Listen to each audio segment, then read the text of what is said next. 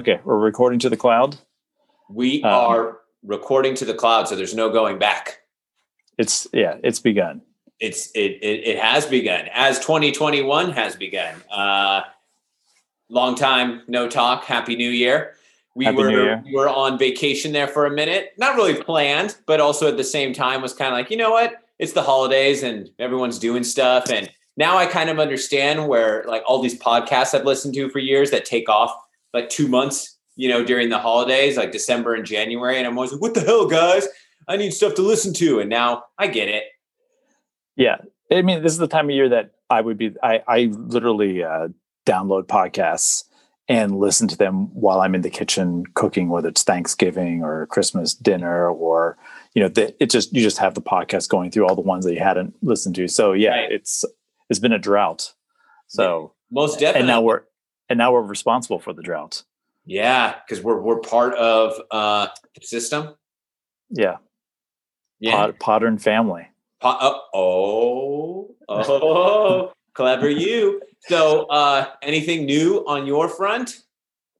Uh, well, I think we've been dis- we you know obviously the stuff we didn't mention one time uh, was Cobra Kai's out. Yes. Yes, Were- Cobra were you, Kai. were you- Cobra Kai's out. I've been trying to avoid uh, Twitter for a little bit because, as we discussed, I've been trying to uh, start over from season one because I'm here with family watching it. So I haven't watched season three outside of the first episode.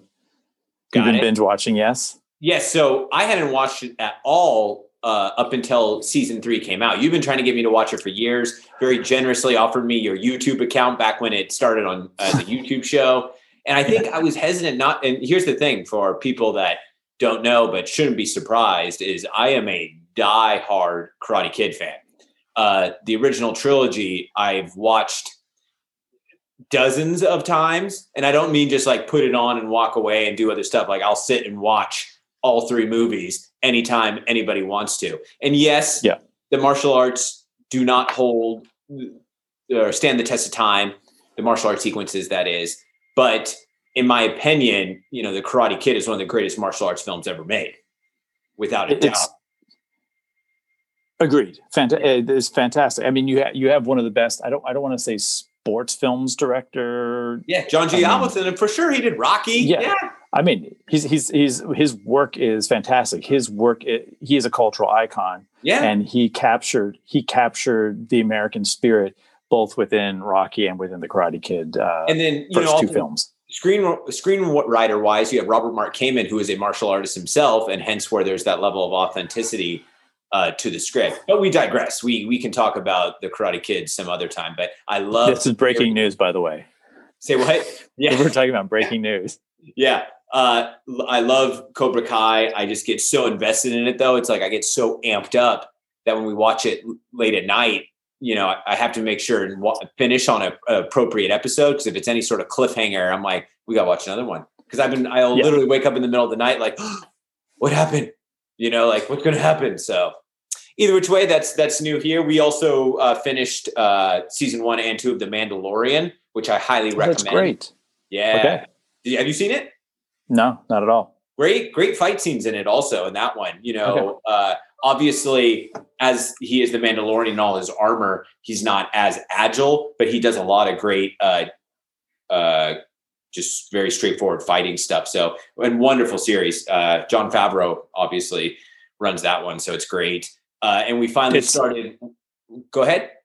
It's appropriate that we're talking about uh, the Mandalorian because Carl Weathers is in that, and yesterday was his birthday, and I know he is probably listening to this very episode right now. 100% i mean he's been on my ass about why we haven't been recording more episodes Yeah, uh he's actually live on the call right now. We just block his camera and mute him. So uh, yeah, uh, and then uh, well, funny enough, I have a slight connection to him. I'll mention here in a second, but also we finally started season two of Warrior because I watched season one when it first came out, but Jessica wanted to watch it, so it was kind of you know we were watching like one episode a week of that. So we finally started season two, and it is very good. And although Cinemax you know canceled their television production, it's now streaming on HBO Max and it's like becoming one of the most binge watch shows on HBO Max. And so now there's all these articles popping up, like you know, like I just said, the most binge watched show on HBO Max and the best show you're not watching on HBO Max. So we can only hope that all of this traction will get it a season three. And I can't see why not. It's constantly rated like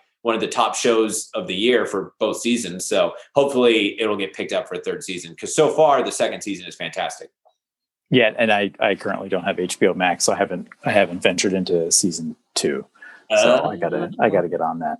Yes, you do. Yes, you do. But uh, otherwise, other new news. The one thing I did yesterday, uh, which was super last second, literally about 10 minutes before I saw it online, I thought, oh, I guess I'll join this Zoom meeting. Was I sat in on a Zoom call with Al Dacascos and Ron Van Clief, the Black Dragon. How did uh, that happen? It, it literally, uh, Ron Van Clief had posted on his Facebook or it was Al Dacascos. I can't remember because, like a nerd, I follow both of them. And it was just Zoom call. Here's the meeting thing. Here's the password. Join in. And I thought there was going to be like hundreds of people in it. So uh, I figured you were working, which I assume you were working yesterday. I was. Yeah, unfortunately. But I randomly sent it to uh, my friend Tiger, who's also. Do you know Tiger? He trains at House of Champions. I probably know him. Really, really. Yeah, I think you pointed out to him. Martial artist. Yeah either which way, because he's a, a, nerd like us. I was like, dude, if you want to jump on this, so we get on there, and there's literally a total max at the most was like 15 people. Oh, that's and, a dream. Yeah, and they wanted all of our videos on so they could see us, and uh, it was there was like a moderator guy who I think is a student of Al Dacascos, but otherwise it was just Al kind of interviewing uh, Ron Van Clief, and it was nothing new I hadn't learned before, just because I'm a huge fan and I've watched all of his interviews and listened to his audio commentaries. But we got to interact with them and talk and ask questions and they, they wanted to know where each one of us was from so we had to do like an introduction like hi I'm blah, blah, blah. and uh, it was just a little surreal right? And then uh, i also at the end only tiger and i were the only ones that wanted to ask questions so i got to ask him some questions about his career and this and that and he was just super nice.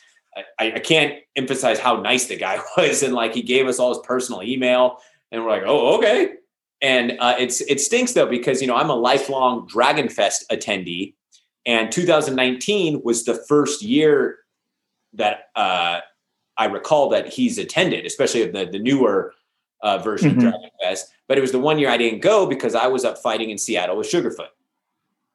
So I was like, no. So I told him that he's like, oh man, you gotta tell PD I say hello, blah blah. blah. So it was really cool. But uh, oh, that's really great. Yeah, so really, I mean, otherwise for me, I'm just buckled down, uh, training every day in my home gym where I'm sitting right now, and uh, life's pretty good. I'm ready for you know this this COVID thing to be over, but you know it is what it is.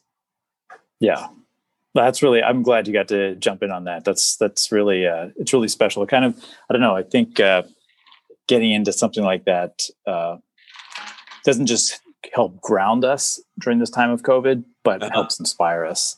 Oh, so that, that's I'm I'm glad I'm glad you got in on that. Yeah, and I mean Ron Van Clief is such an inspiration in the martial arts. I mean, he's uh, in his mid 70s or late 70s now, and he's mm-hmm. determined to get his Brazilian Jiu Jitsu black belt. I think he's he's a blue belt now or something. He's like, I'm gonna get it. He's like, I might be 90 by the time I get it, but I'm gonna get it. And he plans to that's start awesome. eating as soon as COVID's over. I'm like, that's that's impressive. That's that's an inspiration right there. Uh, before we get into our episode and what it's about, though, uh, we should mention that unfortunately, uh, our friends over the Dudes of Kung Fu podcast lost Big Sean. Uh, yeah. I'm a huge Dudes of Kung Fu uh, podcast fan. Sifu Alex was a very uh, special guest on our show.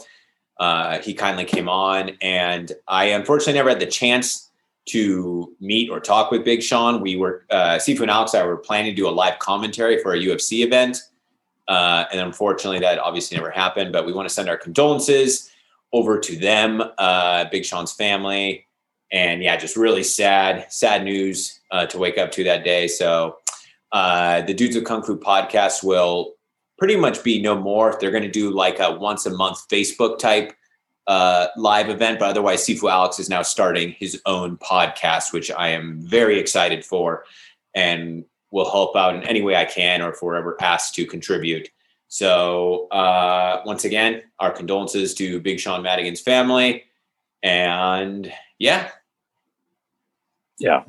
I think I, there's nothing more to say about that. It's, just, it's really heartbreaking. Yeah, and he's he's irreplaceable. So I mean, you know, I know a lot of people were like, "Well, why can't you keep doing the show?" But it's like Sifu Alex said, no one could replace him. You could you could try, but that was the magic of that show was him because he was such a unique individual and he was so deep and philosophical. Uh, it's funny though, your first time listening, like he's very brash, right? He's you know like a Brooklyn, New Yorker, you know, like hey, oh fuck this guy. But then his wisdom and his insight and his experience in the martial arts and his you know uh, the knowledge he brings about Jeet Kune Do and Wing Chun and MMA and training, and sometimes you're just like, wow, who is this guy? You know. yeah. But uh, may he rest in peace. But now it's time to get into our episode, and we've decided to uh, go back to kind of one of our more popular formats that people seem to like. And I guess it's what uh, the kids might call a listicle. Yeah, that's what they're called. they do articles with like top tens. But anyways, we're doing another top ten uh, list today, and so our list is the top ten foreign performers in Hong Kong martial arts cinema. So we did have to set some ground rules before, though, to define kind of what would be a quote unquote foreigner. And obviously, uh, you know, people may agree or disagree, but what one of the main ground rules we set is you cannot obviously be from Hong Kong. And because of the unique factor of a lot of these performers in the 80s, so therefore being born in the 60s and 50s, and kind of global politics and what was going on in Southeast Asia at that time, we've also set that you cannot be part of the Chinese diaspora that was born uh, in a, another territory of Southeast Asia at that time. So, to explain, uh, for example, someone like Michelle Yeoh, born in Malaysia, you know, she is mm-hmm. Malaysian Chinese, we're not going to allow to count because, you know, she's a Cantonese speaking uh, Chinese Malay who did her whole career in Hong Kong, right? To consider her like a foreign player or performer, I think would be, you know, slightly inaccurate. I mean, we could have just gone with the term of like gweilo, right? But then that would have been quasi racist and also limited because then that's, you know, white people performing, right? Uh, yeah. And that's not the only people on our list, obviously. So, uh, for example, some other ones like Michelle Yeoh would be like Ken Lo, who was born mm-hmm. in, I believe, like Laos, right? But, you know, yeah. Cantonese speaking Chinese uh, individual that moved back to Hong Kong. Uh, we have Bruce Lee, you know, the impersonator uh, who was born in Burma, supposedly. Uh, and then, like, you know, someone like Flash Legs Tan, who was born in Korea, but then shortly thereafter moved to Taiwan because his parents were mm-hmm. from Shandong, you know, fleeing communist China. Uh, most likely, we have uh, Lo Lieh, who was born in Indonesia, uh, you know, and then moved back and had his whole career in Hong Kong. Chan Sing, born in Thailand, and then sent back at a young age to be educated in China by his parents. And then, so to clarify, also anyone from the the Chinese territories or disputed Chinese territories of, you know, mainland China, Taiwan, we're also not including. So, for example, someone like Angela Mao from Taiwan, not included. Uh, you know, Jet Li being born in mainland China doesn't, you know, he he doesn't count. Uh, Donnie Yen was born in mainland China. People forget, you know, he was born, I think in Shenda, maybe in Guangdong, doesn't count. Wu Jing, you know, wouldn't count. Uh, Dick Wei wouldn't count, right? So these are just kind of the, the factors. But if you were, for example, an American born Chinese, that would be okay. So, for example, someone like Daniel Wu would be okay. Mm-hmm. So those are kind of the. Did I miss anything there? You think? I think you. I think you hit everything. Uh, I now have nobody on my list, though. Ah, baloney, baloney, Tony. Yeah. Uh, yeah, I think you hit everything, and it, it's it's uh, when you first sent me the text saying, "Hey, let's do this list," right off the bat, like five names popped into my head, and they're all in first place. I'm like, "Oh, this list is going to be easy." And then I sat down to start writing the list. I'm like, "This list is not easy at all." Yeah. oh, mine's mine has shifted back and forth more than uh, you could possibly imagine. I've had like some people that were close to like the top two, and then are didn't even make the list, which is seems to be our mo. We always do this because you, you right yeah. out the gate, and and then there's a lot of factors that go into it. Like, okay, am I basing it just off their performances or what they contributed to Hong Kong cinema? Am I basing it off of how many performances they had, or just the significance of say like one performance? And I think that's why it's going to make our lists very different because I know some people on my list, it's more so the iconic roles they had, whereas others, mm-hmm. it's more the body of work, the overall body, and what they contributed to Hong Kong cinema. So uh, I think it will be a cool mix. I, I honestly think our lists are going to be very different. I think so too. And I mean, like, you know, before we started recording, I basically said, I love my one through four. Yeah. And I think that there's I think that there's some spots in there that my other people might argue shouldn't be there. Uh, I love my six. And then basically my five, seven, eight, nine, ten are like, should they like be here? What position should they be in? And then, you know, I think I, I probably already mentioned once we started rolling or it was before we started recording. Uh, my honorable mention list is basically a public apology. Like, yeah. I am sorry, you guys are not on this list. You guys are actual working professionals, but they're they're. I feel justified in the names I've picked. I've left like one master off that if he if he uh, saw me in the street, I'd have to like grovel for an apology. Of course, that's because he does listen to this podcast, as they all do. As they, as they all do. I mean, sure. but so in that case, I guess we better get going before I change my mind again. But let's do our honorable mentions, okay? Okay. So you, oh, you go ahead. I, I've uh, I I thought we've done this in the past. Like, say my number ten is somebody, and it's the same as your number one. We should we don't discuss them until we get to that person. So you wouldn't tell me, oh, that's my number one, but he's on my list too. Let's wait till we get to him, and then we discuss that person, right? Sounds okay. good. Yeah. All right. Uh, my I have my honorable mentions, and then I have my below the line honorable mentions. And it's kind of not cool to do that, but I'm going to start with my below the line honorable mentions. It's because they don't have enough films uh, under the belt in Hong Kong. And also, right. I felt like, so I'm going to do it. I'm going to say Scott Adkins and Darren Shahlavi. Oh, very, you know what? I, am going to add Darren Shahlavi to my honorable mentions. Uh, yeah. Agreed. Yeah, but they're just below the line. I mean, but yeah. Darren took out Sammo in a film. So what the heck? He's got to be on that list.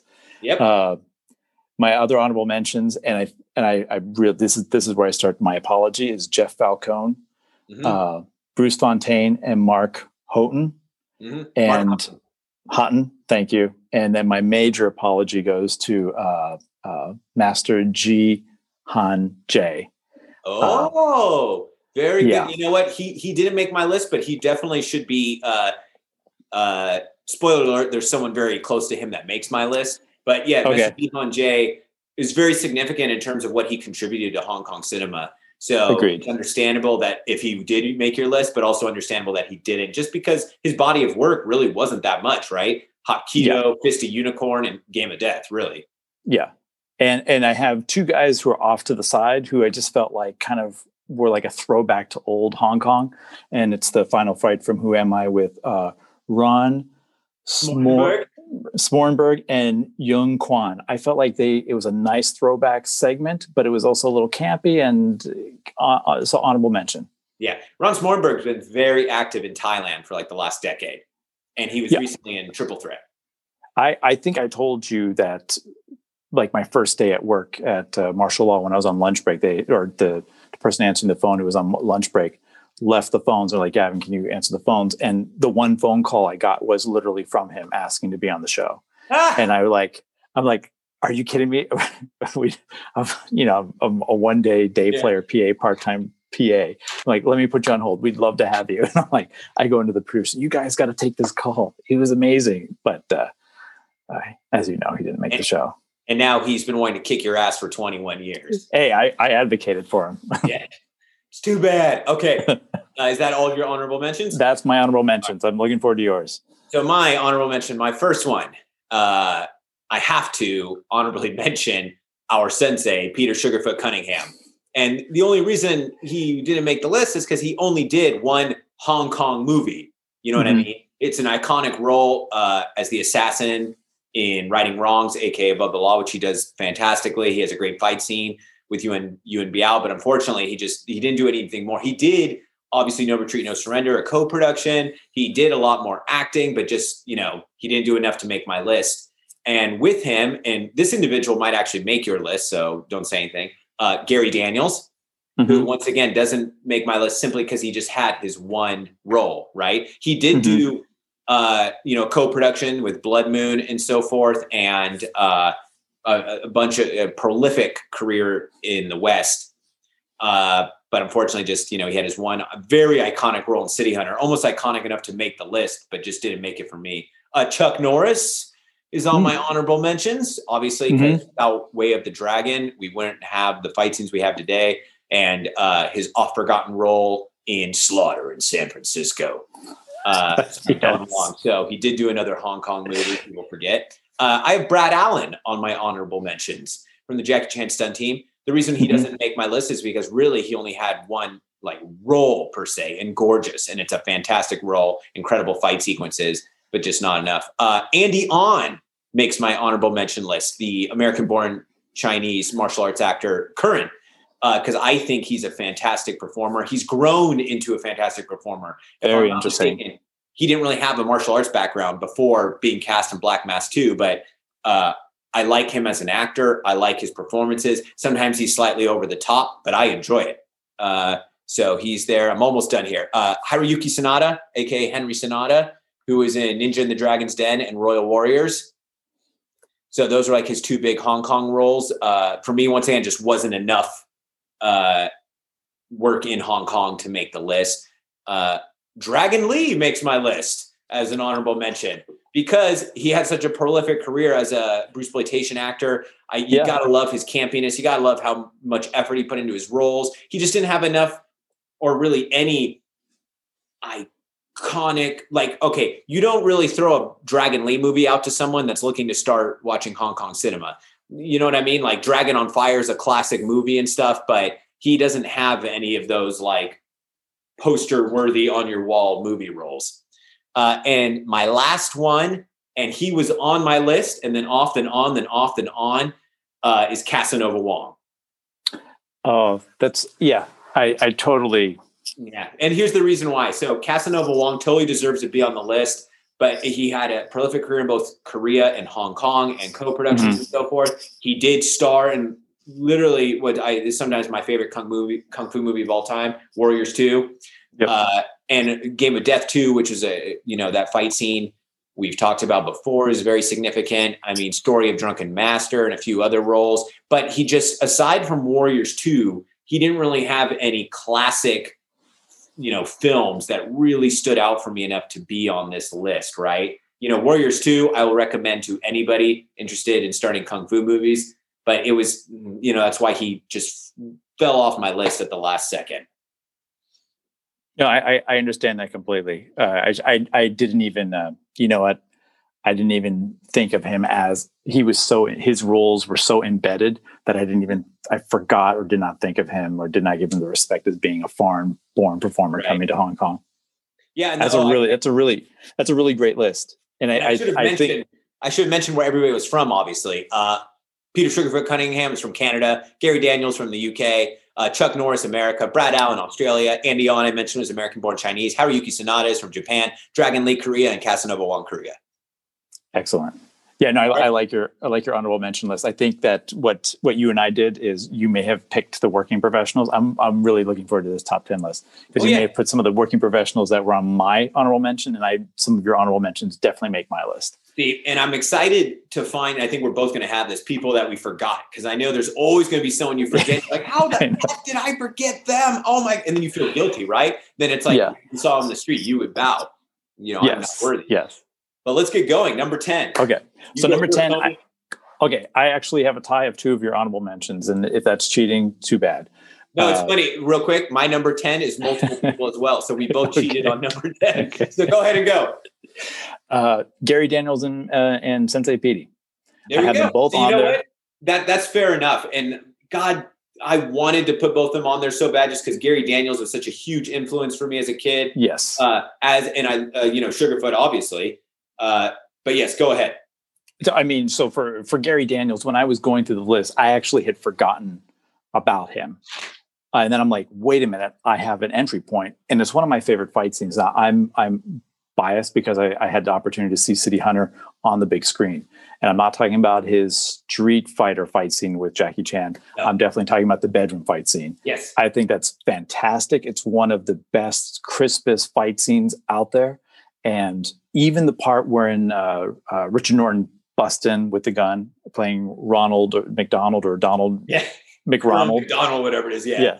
So when he comes in and points the gun, and then they start like avoiding hits from each other even that segment is uh, it just shows what Gary Daniels could have done had he been in Hong Kong uh, for a larger portion of his career. I just thought that fight scene is fantastic. It's iconic to me, and very few uh, foreign actors looked as cool and shared as much screen presence and charisma as Jackie Chan. And it was just great to see them. And then what I loved is the story brought them back to have a second fight together two things real quick about that. Obviously, one, I agree with you. It's like, why didn't he do more? But when you look at when uh, City Hunter came out, believe it was 1993.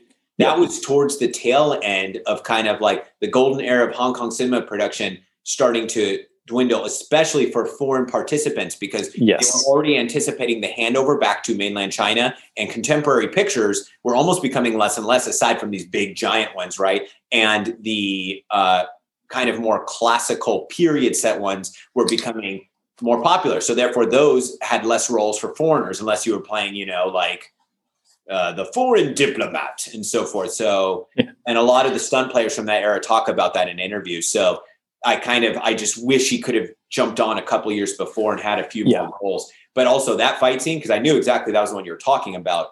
It's his kickboxing in that sequence oh. is just yeah. it's crisp. It's on point. His kicks are so fast. His punches are so good, and just the rhythm with Jackie is so good. And at some at one point, and maybe this could have just been because it was his first time doing a Hong Kong fight scene, and maybe he couldn't get the rhythm and movement right 100. percent He's planted on like one leg and just bah, yes. bah, bah, bah, bah, bah, and it's just so good. And uh, also got to say, uh, what what would be the appropriate way to say this?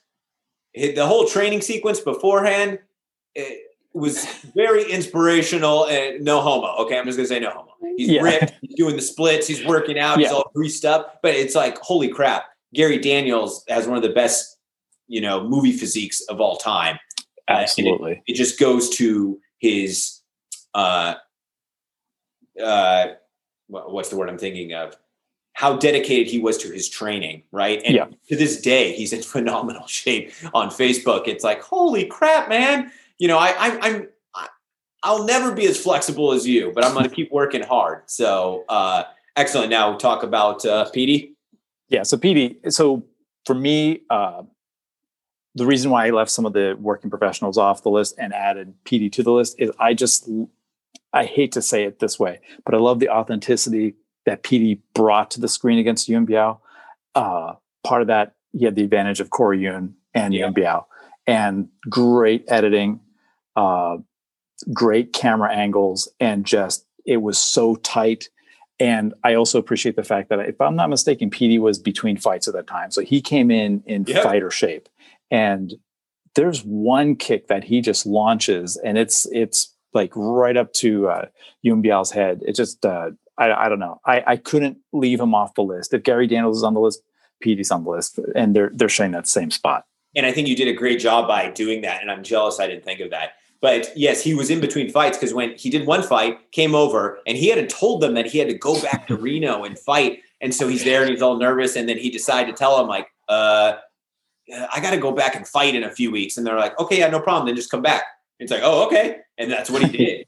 and the thing is, the other unique thing about that fight is you get to see his kickboxing movement for sure, but there's also a whole sequence where he's doing very straightforward, like karate style. So it just showed yes. the diversity in Sensei's techniques that he could do. You know, it's like, all right, yeah, I can do karate if you want. Okay, I can do, you know, kickboxing if you want. So, uh, you know, he's just a phenomenal performer, uh, both in the ring and in cinema because yeah. it's like he's he's famously told us the story of where Sensei Benny one day in the Jet Center where you know he was trained for one of his fights and he's just you know having a hard time and you know Sensei Benny told him you're not a fighter and everyone laughs and Sugarfoot's like what and then you know he pulls him aside and says you're a performer.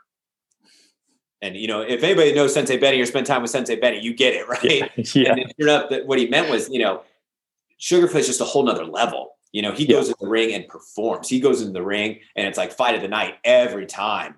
Yeah. So I, I yeah, so I, I, you understand completely why I threw those two guys on there. Oh yeah. Again, more if they had more fights, they would definitely probably would have been on both of our lists and higher up. Yep. Because what they what they the glimpse that they gave us, for me, both those scenes are memorable. Both those scenes are in movies that are almost pitch perfect. I, I think Above the Law is a perfect film. City Hunter has some flaws, but it's got some fun sequences. Oh yeah, I love City Hunter. Uh, no shame. Uh, okay. Uh, All right, you all you're you're ten. Yes. My number 10. So we both kind of cheated on this one, but I just had to. My number 10 is the ever revolving door of late 80s and early 90s foreign stunt people. So this includes Mark Houghton, who you mentioned. Okay. This includes, Yes. I have it all written down here. So I'm not just making this up. I wrote down Mark Houghton, Bruce Fontaine, uh, Jeff Falcon, John Salvitti, and Michael Woods Thank you. uh, Vincent Lyn, and uh, Sophia Crawford. Very nice. Very nice list. Yeah, I, had, yeah. That that they're went part even of this- beyond. the, the later era of like the late 80s, early 90s. And you can actually, if you've ever listened to an interview with Bruce Fontaine or uh, Sophia Crawford, they both talk about this same sort of thing that in the early 90s, kind of, uh, you know, we're talking 91, 92, the roles for foreigners were like diminishing, right? Because, as I said, this uh, anticipated handover. So a lot of the production, whereas in the 80s, there were so many movies being made by so many different companies. In the 90s, uh, these low budget ones or even medium budget ones kind of fell to the wayside. They were no more. It was only like the big budget ones. And obviously, the Once Upon a Time in China series was huge, like these period set ones that didn't really have many roles for foreigners, let alone stunt foreigners. So a Yep. lot of the production moved to the Philippines. Uh, and, you know, Sophia Crawford pretty much talks about turning down the chance to do that. You know, she'd been in Hong Kong for like four or five years. Uh, Bruce Fontaine talks about that. And it's like, you know, they had to take other jobs. That's why Bruce Fontaine missed out on doing Super Cop. Uh, he know. Another job, I know. Uh, Mark Houghton seemed to keep working pretty regularly because he switched over to TV, if I'm not mistaken, a lot. And obviously, he was an apprentice uh, of his Sifu Lau Kar-leung. So, you know, he had, I feel, maybe more connections in that sense. Uh, Jeff Falcon, no one really knows what happened to him. uh, and John Salvitti and Michael Woods, you know, obviously they did the Donnie movies, uh, Tiger Cage, Tiger Cage 2 and The Line of Duty 4, uh, Crystal Hunt, uh, and uh, what other ones that Michael Woods came back for uh, Ballistic Kiss, uh, which was a little bit later. But these these are the guys. Like sometimes when you say like the foreign stunt people of Hong Kong cinema, these are the ones I think of. This is the era I think of of all these performers, and obviously some of them made your honorable mentions list. But I think of these kind of before some of the other people that are going to make uh, our list. Did I get cut off there? You- there was a glip, like Okay. a blip. Yeah. Oh, that's right. Uh, but these, I think of these people first, almost, you know, and they they never had starring roles. Obviously, there was never a buddy uh, cop film starring Bruce Fontaine and Vincent Lyn, even though I would have loved to see that. But, Yes. you know, they they had iconic bad guy roles, as I already mentioned, John Salvitti and Michael Woods and all the Donnie Yen ones. I mean, we had Vincent Lyn and Jeff Falcon in uh, Lady Reporter, right? Um, Outlaw, Outlaw Brothers. Outlaw Brothers, exactly. Mark Houghton, you know, is just Mhm. in everything. you know, Skinny Tiger, Fatty Dragon, his part in that. So I feel like this isn't really cheating. I just feel like these these guys deserve to be on there. Absolutely, and and you know, I I I I see them as true professionals. Yeah. and you know, they it wasn't in a time they they didn't necessarily receive a lot of glory, but these guys stayed in shape, studied, and found a way to become to work regularly in a in in an environment where maybe they didn't have to. Like Yeah. you know if they didn't put in the work you know no one would have thought any less of them. But these guys were working professionals. So this these are these are people that definitely need to be on this list. And i love how expansive your your how how you included more than just the three guys And a, a lot of these guys have continued to work. Some of them came back to the U.S. and worked and stuff. Uh, Bruce Fontaine directed a film a couple years back that was on Netflix forever. They they recently took it off, but I believe it's on Tubi maybe or Prime. It's called Beyond Redemption, mm-hmm. and mm-hmm. uh, the there isn't a ton of fight scenes in it because they made it on such a low budget, but the ones they have are fantastic. The finale is fantastic. Somebody's got to give this guy a chance to direct something uh, else because uh, I think he's he's got the talent. And these people were behind the camera with some of the greats, right? You know, they were working yeah. with Jackie Chan, uh, Sammo, all these guys, and so I think they know they have the eye to shoot action. So uh, if any rich people are listening to our podcast, outside first, of the two of us, outside yeah, of the two of us, yeah. First, uh, give us some money to do this regularly and uh, be our full time job. Second, please give one of these people a chance to make a movie. Uh, I think Bruce Fontaine, Mark Houghton is now back into trying to get movies made in Hong Kong. Uh, I know John Salvitti has like a stunt team in Southern California. Really, I mean, you, you can't go wrong with these individuals. But I digress. Let's move on to number nine. Number nine uh, on your honorable mention list, Brad Allan. Ooh, very good. And I'd imagine it's it's mostly because of his role in Gorgeous. Yeah. Uh, mm-hmm. Again, you know, it's it's one of these actors who's only in, uh, well, not only in one film. He's in a few films, right. but uh, iconically or standout wise, uh, he's in one film, but he's got two separate fights. Mm-hmm. Uh, and uh, much like my the honorable mentions I from Who Am I, this fight this fight is is a throwback fight. I think it's one of the iconic fights. It, it stands out from that era, which I believe was the late '90s. Correct? Oh yes, uh, yeah, late nineties. Yeah, so it it stands out. It's a great way to close off the the decade and the century, and uh, even and and it also captures almost what Jackie Chan was about, which is there's growth in the films. The character allowed there's there's acting. I don't know. Basically, I love this fight scene. It's one of the fight scenes that if I have to pull up just one scene, that might be the one scene that I, you know, I might pull up the pedicab fight scene with uh, Sammo and Bruce uh, Billy Chow, or I might pull up this fight scene. Depends on what mood I'm in, but th- I couldn't leave him off the list. And uh, my number nine.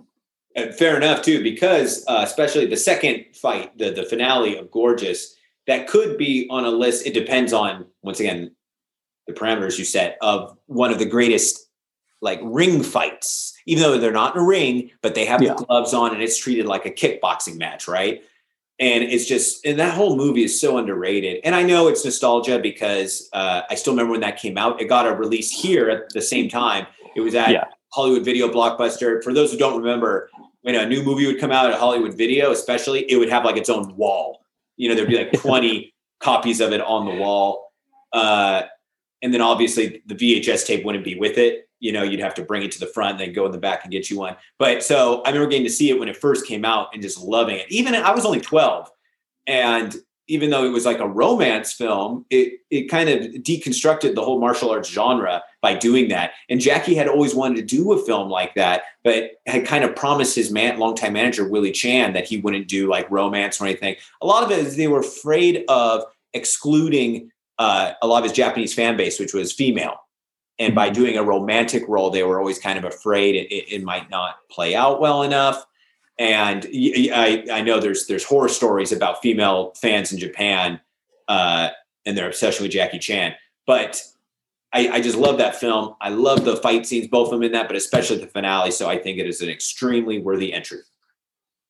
I'm looking for, forward to your number nine. Okay, my number nine, and this is not uh, it's just it's kind of the universe just the way it works right? Because when i first mentioned this to you last week this topic he was already on my list. And actually he's moved down a lot. He was higher up but now he's number nine. But that is the black dragon ron van clief. And that's why uh, it's such a coincidence that that thing yeah. came up yesterday. I literally saw it i think 15 minutes before it started and i was like huh and I figured I'd already missed it. You know, sometimes when you see a post and it was like, oh, two days ago, I'm like, oh, I guess I'll jump on this. You know, I was going to go for an afternoon walk. Uh, and then, yeah, so I already had, it's not just, wow, he was so cool, nice to me yesterday. I'm going to throw him on the list. He's already on my list. And in fact, he's actually moved down a little bit. But Ron Van Clief, and I will make my argument for this right now. He is the pioneer of a foreigner performing in Hong Kong cinema, especially on his own accord. You know, mm-hmm. before this, obviously, Golden Harvest had been bringing in a lot of the Korean uh, specialists. Uh, Bruce Lee at Golden Harvest had brought in, you know, some of his friends, Chuck Norris, so forth, so forth.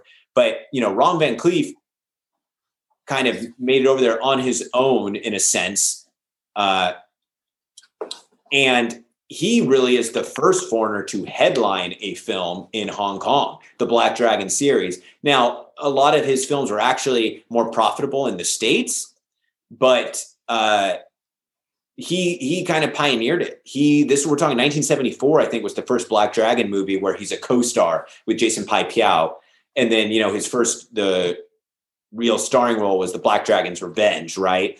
And then the next one, Wave the Black Dragon. The ones after that were kind of the same thing. He'd be an ensemble cast or you know one of three main players but you know he would get on the poster uh, even for the ones that he necessarily wasn't so black dragon you know he's all up on the poster i remember finally getting a copy of black dragon as a kid and being so disappointed he wasn't in it more but then it was black dragon's revenge is his starring one which in my mm-hmm. opinion mm-hmm. is an extremely underrated kung fu film still stands the test of time with the fight scenes and the choreography which he was highly responsible for uh, and uh, it had very innovative choreography because he had a huge hand in it. Like he went over there, and you know he talks about in interviews and stuff how the stuntmen just assumed he couldn't do anything, and it's like, no, no, no, sit back, son, L- hold my beer, let me show you how it's done.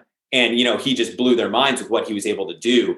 And the best part is, it's one of the few uh, Hong Kong films where the dubbing was done by the star. So Ron Van Clief did his own dubbing for the oh, English. Really? So it's his I, voice, yeah and that's that's the one of the best parts. Like uh, you know, there's the whole sequence uh, with uh, the kind of the mention of, and Tiger and I were talking about this after the interview yesterday with the whole like kind of uh, blackface thing done in Hong Kong cinema.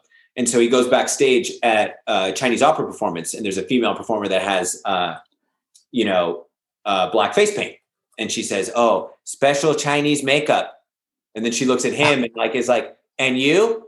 he says, nah, that's the real shit, baby. And it's just it's so great because it's his actual voice, right?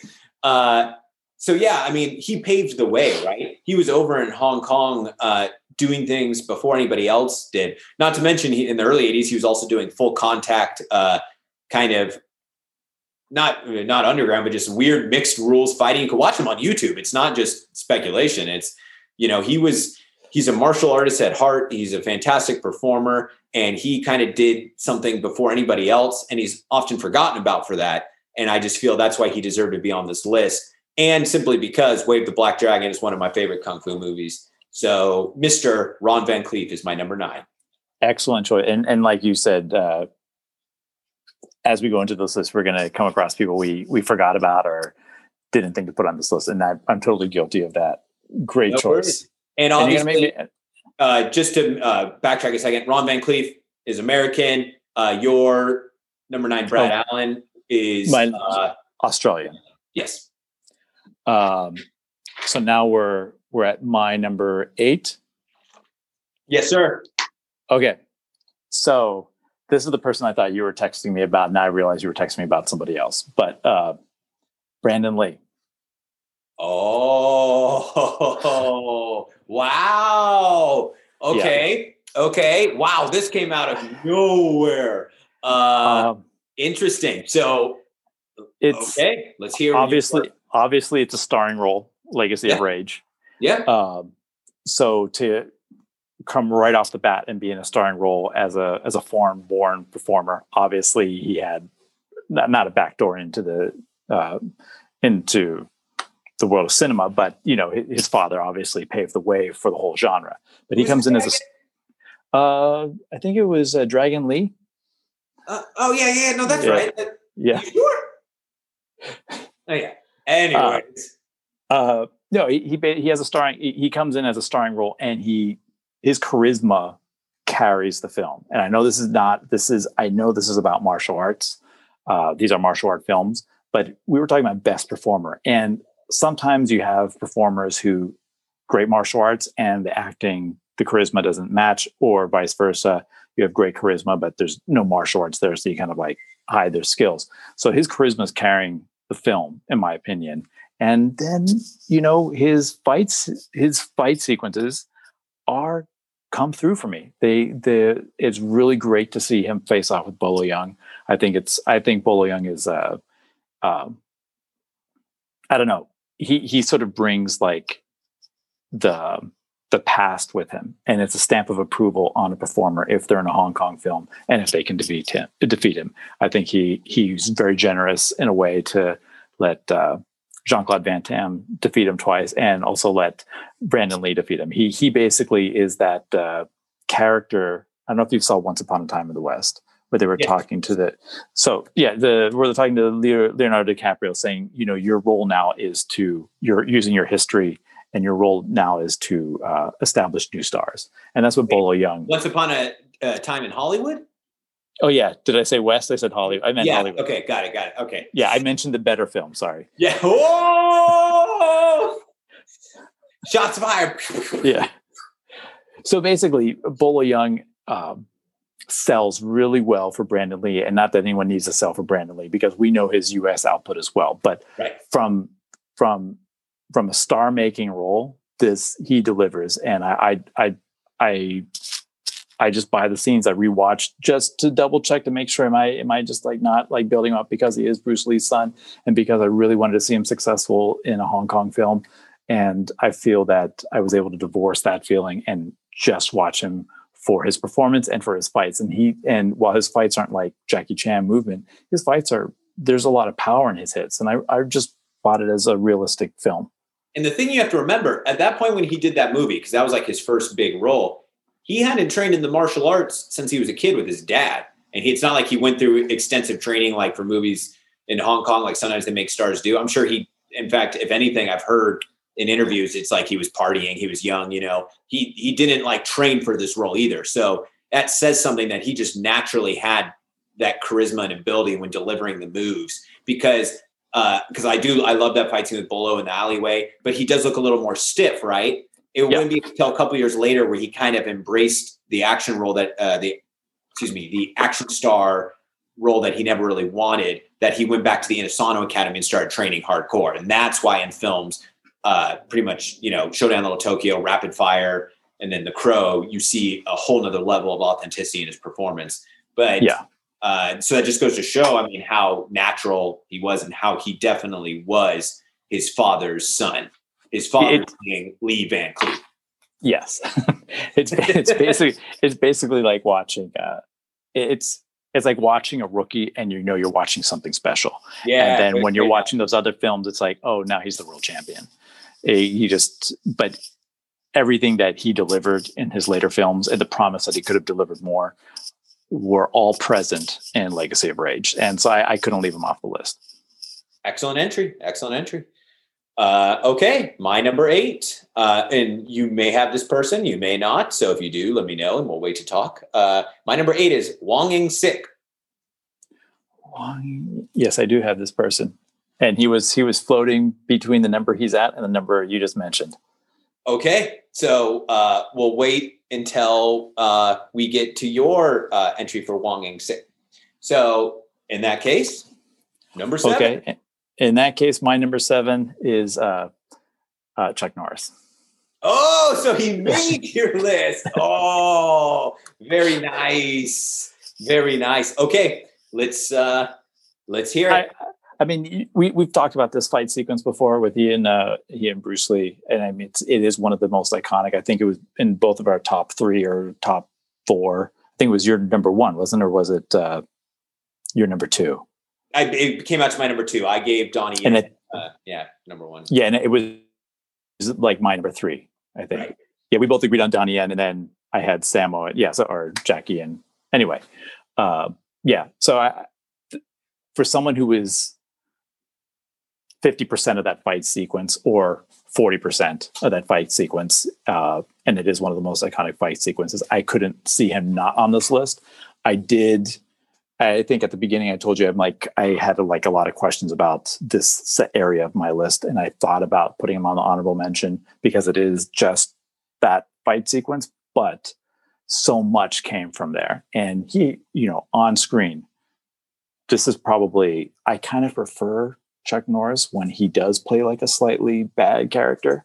I Yeah. think one of his I think some of his great films are either when he's really angry or when he's bad or undercover cop uh, doing bad. So basically his Well- acting changes a little bit and he has he has a good presence and he's he got he got big for this role. Yeah, slight anti-hero personalities suit him well. Uh, I mean, Yeah. his greatest film, Lone Wolf McQuade. You know, Lone Wolf McQuade is a.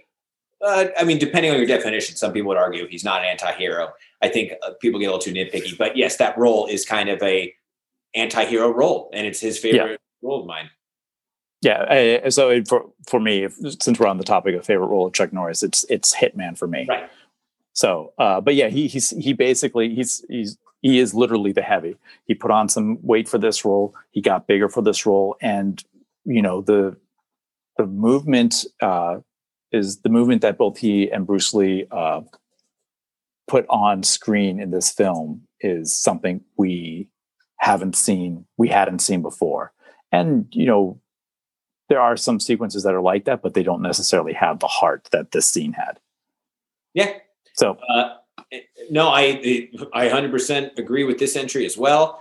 Uh, yes, he only did two Hong Kong movies per se, but you know the fact of the matter is he did one of the most iconic, greatest roles of all time. So that automatically gets you on the list. So uh, fantastic entry. Can't argue with that. thank you. Uh, I think we're up to your seven. My number seven is Miss Yukari Oshima. Okay.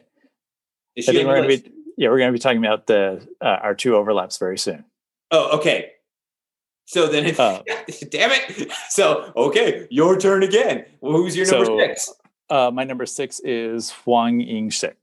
Oh, okay. Uh, oh, so there we go. We're now at Yeah. Wong Ying Sik. Okay. So for me, it's funny when I first saw this list, I didn't even think of putting Wong Ying Sik on there.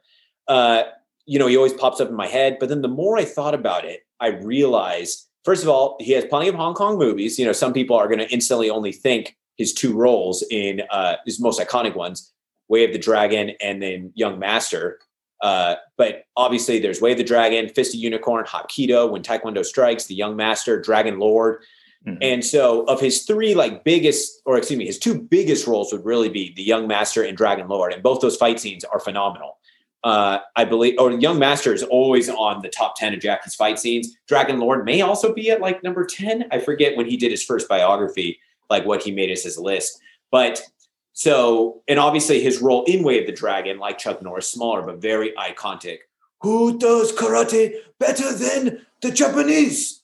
Uh, even though obviously he's Korean, but uh, uh, I digress. Anyways, he's also so significant because he was one of the main actors with Ji Han Jae to help train those Golden Harvest actors that they brought over to Korea in the early 70s, including Angela Mao, Sammo Hung, Jackie Chan in Yep. Hapkido. And so the kicking techniques of Hapkido are really responsible for that evolvement of kicks in Hong Kong cinema, which would eventually become the kickboxing style. But they had a lot of influence from Hapkido that they directly learned under Ji Jae and Wang and Sik. And just from my own comparison of the two, I'd imagine most of the kicking probably came from him. Ji Jae was much more of the joint manipulation, uh, you know, like Aiki Jiu Jitsu in Japanese or Chin Na in Chinese. Uh, but so you can see the the impact he had and why it's so important. And he had, I, I love his roles actually in Hapkido and When Taekwondo Strikes because they're back to back, very similar movies, like the same cast. But in Hapkido, he plays a good guy. You get to see him come at the end and help kick ass. And then when Taekwondo Strikes, he plays a bad guy. Uh, he plays, you know, uh, a Japanese antagonist, whereas in Hapkido, he plays a Korean protagonist. And you really get to see his kicking on display. And one of the things I love about the young master is he actually doesn't get to do uh, a whole lot of his kicking. It's all the joint manipulation. And Yeah. really, I don't think there's ever been a fight that does it better than that almost. Obviously, Steven Seagal in his early roles did some fantastic Aikido, but you know, the, there's the one sequence where he breaks out of prison in The Young Master where you get to see him do all his kicks. And it's just a reminder of, holy crap, this guy's a phenomenal kicker. I just wish he could have even kicked more in the finale. He does, and it's beautiful, but he his contributions are undeniable. he has at least what would be considered three iconic roles, and he just is on my number number eight on my list. Yeah, and and uh, so for me, uh, one of the first films I rented from the video store after I kind of got got to know uh, Jackie Chan was Dragon Lord, mm-hmm. and uh, it his his fight sequence in that film I think gets overshadowed by his other work, but he is just you know the way he pulverizes Mars. Yes. And you know, and then and then that fight sequence between he and he and Jackie Chan in, in confined spaces. And he's I think in that movie he plays like a half blind master, right? Half blind master crook.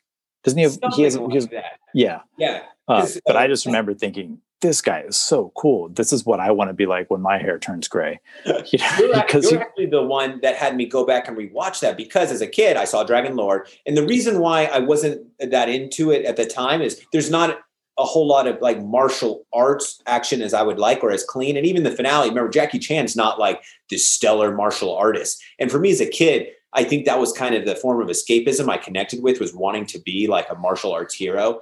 So yeah. I think he was almost too much but he was always an everyman that you could still connect with on that level. In this one, he was too much of an everyman, everyday man, you know.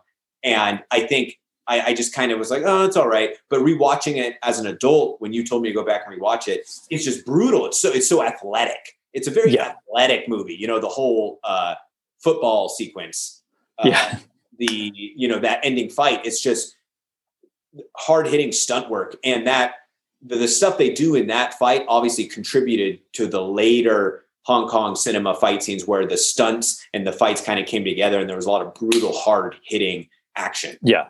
It's it's it's funny for me. I, I consider the Young Master the basically uh, I the kitchen sink movie. Jackie Chan threw in everything, mm-hmm. and it's like if I can't make it with this, I'm not going to make it and then dragon lord is i've made it so now i'm going to do these set pieces that really have nothing to do with fight sequences. I'm going to create two new sports and we're going to just uh, i don't know if maybe those are actual sports but uh, just they seem like two brand new sports. I was into all the games that they were playing and then and then it ends with that like brutal brutal fight sequence. But I, f- I feel like those two movies kind of like you understand that this is jackie chan not desperate but this is what I can do. This is everything. And then thank you. I'm thank you for your support. Now I'm going to make my vision of uh, of of like something that doesn't have to be married to martial arts the whole way through. Awesome. And as you know, I had just put up my Young Master poster that I've had for like seven years. Uh, the frame fell down and cracked and shattered on that one and uh, Wheels on Meals. So I oh, no. they were super heavy. Like I knew it was going to happen, and like an idiot, I was like, "Oh, I'm just going to put them up." But uh, so I do have a Young Master poster over there. Uh, love that movie. Uh, it's amazing. Yep. Okay. Um, uh, any final thoughts on Wong In-sik? I just, I think his his impact is beyond the scenes that we've seen, and, and you've pointed out exactly why. Yep. Cool. Um, are we are we with you right now, or are we to my next so one? Wong In-sik was your number six, right? Was my number six or seven? Six. Yeah. My six. So now, now we're at your six. My six. This is the one I was asking about earlier. And I did as much research as I could. And I can't find any concrete evidence that this individual is of, you know, Chinese nationality or heritage. And even if he was, he's different than all the other ones because he was born and raised in this country, speaking the language, and then went over to do movies in Hong Kong in a sense. So either which way, and I can't find any proof, but Billy Chong. Chong, aka yes. Willy Dozan from Indonesia. Very, I I overlooked completely. Yep. Yep, and I, I, most people do. And the thing is, I and I honestly I didn't get into Billy Chong until I moved back to America about you know, oh my god, almost five years ago now. Uh, through Amazon Prime and stuff. I had never had access to his movies as a kid. I never, you know, I'd heard of Kung Fu uh, versus Zombies or Kung Fu Zombies, but mm-hmm. I got into his movies and just he's a he's phenomenal. And then so I, you know, looking into his background, obviously, uh, you know, he was his background is Kyokushin karate and some kung fu in the little bit of mm-hmm. interviews you watch with him. But you can see the his kicks are just phenomenal. Like they're beautiful. He could have made our top yeah. kickers list. And now, now rewatching, preparing for this, I was like, you know what? Maybe he should have you know, just power, precision, flexibility, insane flexibility. But he was also able to perform what was popular at that time, like the comedic uh, Hong Kong style. And, yeah. you know, which he did in, for example, like Crystal Fist, which is kind of like his Jackie Chan esque movie where uh, Simon Yuen is his master. But, uh-huh. you know, I love Kung Fu Executioner, which, uh, did you go with That's, me to watch that at uh, New Beverly? Where Carl I think Scott so. Yes, because Carl Scott yeah. was there. Remember his black yeah. postcard? And we were both looking at when Carl Scott said some of the stuff we did. He did. We're like, all right, homie. Uh, but either which way, so Kung Fu Executioner, Sun Dragon, Crystal Fist. Uh, he, he just, you know, he, and that's another unique thing about him. You didn't see him and think, oh, it's a foreign guy, you know, in a movie, right? And it's like, no, he just was so good as a performer. He, you know, he had his, you know, five, maybe he was like 10 movies total he did. I, I'm not mm-hmm. sure off the top of my head, but some incredible fight sequences. He was so athletic. He could do like gymnastics, kicking, more the traditional kung fu style. He has an extremely iconic role for a lot of people, which is uh, Kung Fu versus Zombies or Kung Fu Zombies or one of the numerous uh, names it's known under.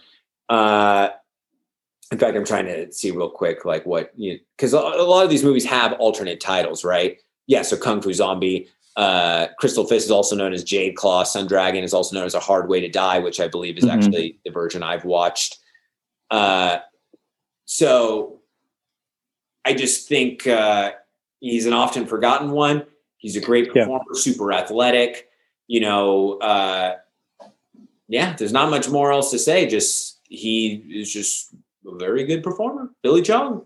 Really great show. That uh, again, um, you've out researched anything I would have even you you like went beyond that. That's really a great great choice, great research. Well, also, I just feel like he's an underappreciated star as it is, yeah. by myself included. I didn't even know who he was until you know uh, not too long ago. But you know, he went and was doing pictures for Ng Si Yun's uh, company. Uh, uh, which one was it at that time?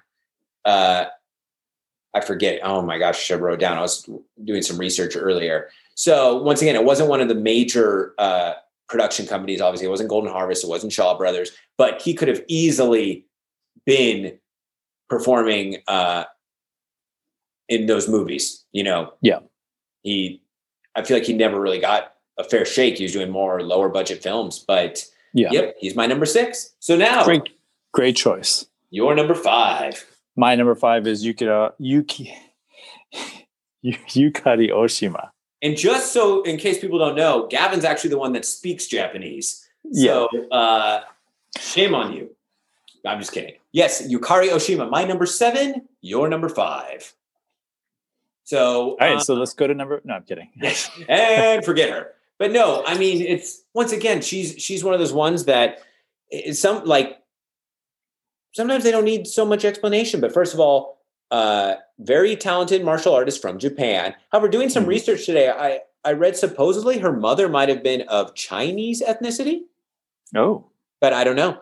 Uh, but definitely, uh, father's Japanese, born in Japan. Uh, she started studying Goju Ryu with, uh, in one interview I've watched with her, she uh, calls her sensei Mr. Mickey.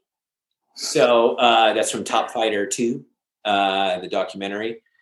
And from what I've read, she was actually maybe a top competitor in Goju-Ryu. I'm not sure if that's mm-hmm. kind of, you know, point sparring style or whatever, but then she came over to Hong Kong and started doing movies and started with smaller roles like a lot of the foreign players, but then also headlined uh, her own films, you know, yeah. Uh, sometimes as like the main antagonist, which, uh, I mean, you know, Kickboxer's Tears, she's the main antagonist. Uh, uh, Angels, the first Iron Angels movie, she's, you know, the antagonist.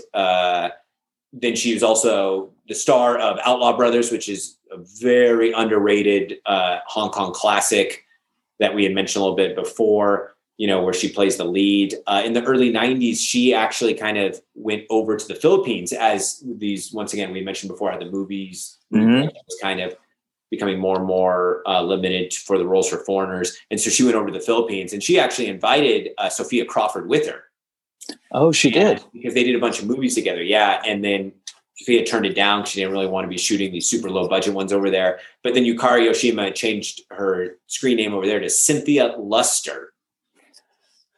yeah, I'm assuming just because it'd be easier for the Filipino market. Uh, yeah, I'm not sure, but yeah, lots of you know iconic. Obviously, she was in Millionaires Express, uh, one of our favorite movies.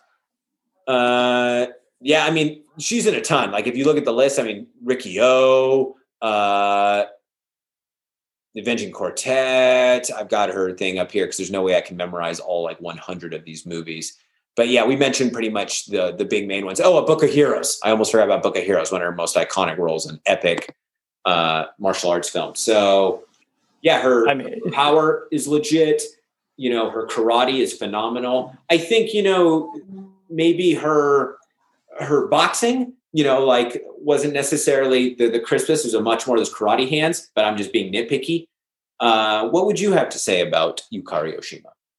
Well, the the only few things I would add on to what you've said is uh, essentially she she has that screen presence and she has that uh, she has iconic moments in film Oh yeah, and she knows how to capture that. She knows where to she knows where to go fast, where to go powerful. Obviously, you know the stuff is choreographed and she's working with the choreographers, but she also knows when to take those moments. And I mean, a real simple moment is that uh, one of the Lucky Star movies, you know, where she comes out and just flexes, right? You know, and she No. she holds. not Yukari Oshima. Oh, hold on one second. Hold on one second. Would you like me to tell you who that is? Hold on a second. You are correct. I know you're correct. Damn it. Michiko Nishiwaki. Yeah, I know. I know. Yeah, it's okay. This- the, the thing is, Is it okay? Is it really? yes, of course, man, because uh, Michiko also did a lot more of the the lower budget ones later on, and I believe kind of may have segued into, and I, they may have done a movie together. Uh, very easy to mix those two up. But Yeah, yeah. Nishiwaki was in, in, in this day and age, in this day and age, that's what we want to do is mix things up like this. hey, I give you a pass. I am just uh, a nerd, but I, I, you know, the bottom line is you did a lot of research and you went into the. So I'm blaming you.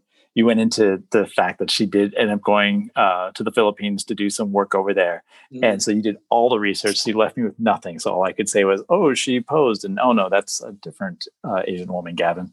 But it's funny with this list. I almost put on. You know what? She should be on our honorable mentions is Michiko Nishiwaki simply because Yeah. of her iconic role in uh, My Lucky Stars. Yeah, yeah. Uh, but you, I appreciate you bailing me out right now. But the, the truth is, they, they, they, she's had some really fantastic fight sequences. I really like the Outlaw Brothers fight Yes. sequence, and then also the which which is the one she is with uh, Moon Lee. That's uh, Kickboxer's Tears, right?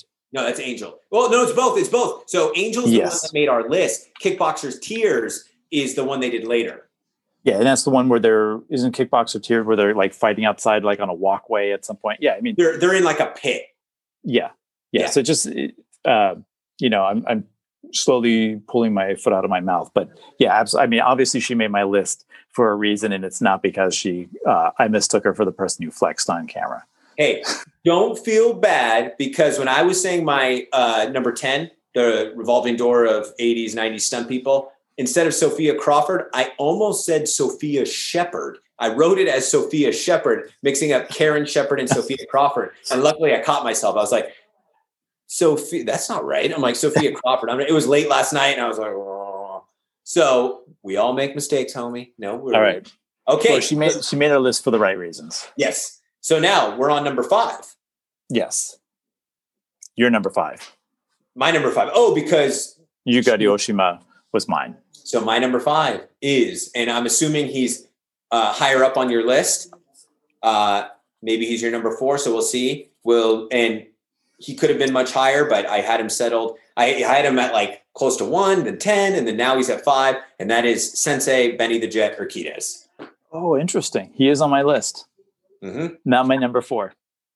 Not so I'm starting to wonder. I'm starting to wonder where my number four is on your list. Okay, so he is on your list. So now, who's your number four? Uh, Richard Norton. Oh, Richard Norton is higher up on my list.